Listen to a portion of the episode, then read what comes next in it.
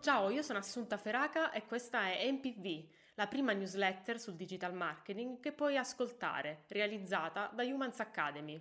Determinare il prezzo di un prodotto è un'attività di marketing a tutti gli effetti. Il prezzo influenza molti aspetti di un business, non soltanto il profitto, ma anche la quantità di domanda, la percezione del prodotto sul mercato e non solo.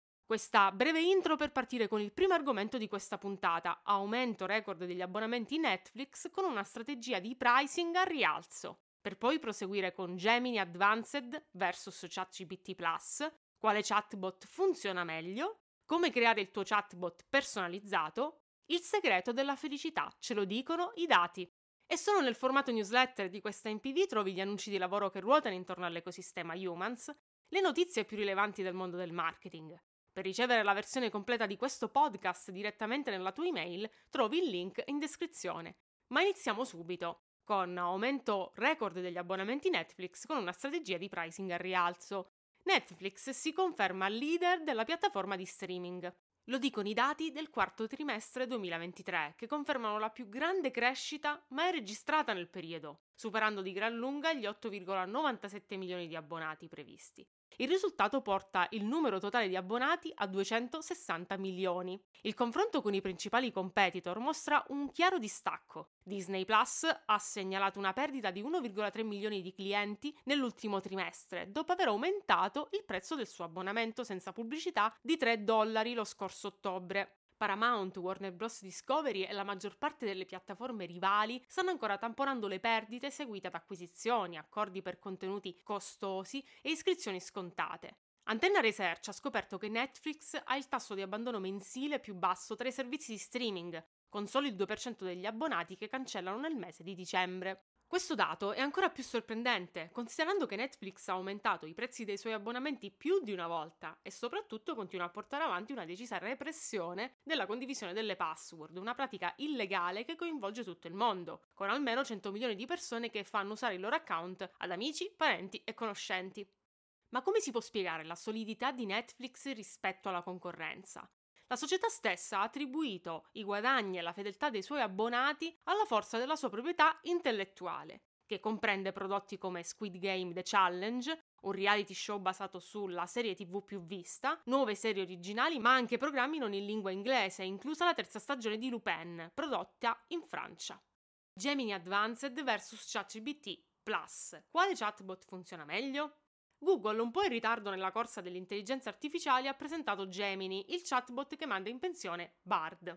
Questa volta l'azienda di Mountain View sembra voler fare sul serio, dimostrando tutta la sua forza tecnologica. La versione gratuita di Gemini è basata sul modello Pro 1.0, mentre quella Advanced a pagamento mette a disposizione di tutti Ultra 1.0, che è il modello di intelligenza artificiale più potente di Google e che in alcuni task sembrerebbe superare il CBT4 di OpenAI, che sarebbe invece il modello più potente di ChatGPT. Il nuovo abbonamento premium di Google ad un costo di 20 dollari al mese, in linea con i prezzi di ChatGPT Plus di OpenAI, include 2 TB di spazio per l'archiviazione cloud e l'integrazione con Gmail e Docs prevista da Google.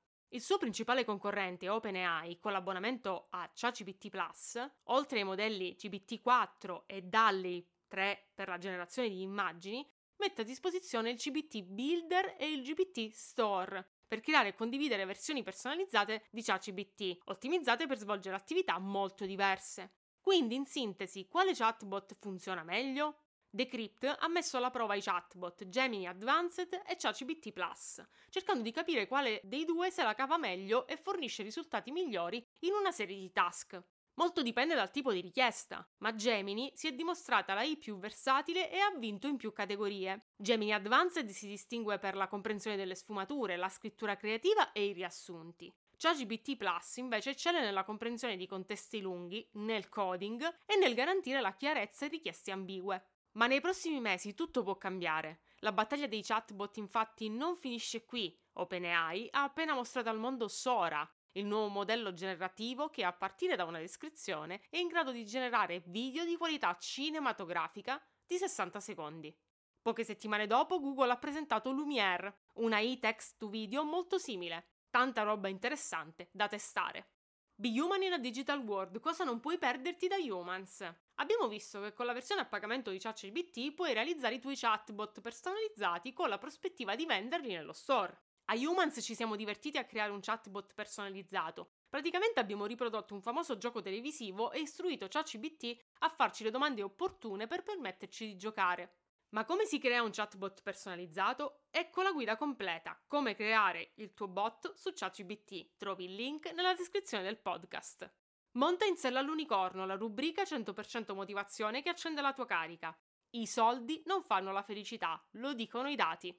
Secondo uno studio dell'Università Autonoma di Barcellona, le persone che vivono in piccole società a basso reddito sono altrettanto soddisfatte della propria vita quanto quelle che vivono in paesi ricchi. La ricerca ha coinvolto circa 3.000 partecipanti e 19 comunità isolate, con un reddito medio anno inferiore a 1.000 dollari, mostrando che il grado di felicità è comparabile a quello registrato in paesi ad alto reddito come il Regno Unito e il Belgio. Studi precedenti hanno dimostrato che il segreto della felicità è rappresentato dai punti che sto per raccontarti. 1. Relazioni soddisfacenti con gli amici. Lo stile di vita, il divertimento e la quantità di interazioni sociali significative sarebbero oggi fondamentali per determinare il benessere. 2. Comunità di supporto. L'abilità di piccole comunità di creare legami forti e un senso di appartenenza tra i suoi membri è un altro fattore determinante. Quindi che cosa ci dicono i dati in sintesi? Che il benessere di una persona e di conseguenza la sua felicità è determinato dalle connessioni umane. Giocano un ruolo fondamentale la condivisione di esperienze, il supporto reciproco e la sensazione di essere parte di una rete sociale. Questa puntata finisce qui, alla prossima, una produzione Humans Academy e Assunta Feraca.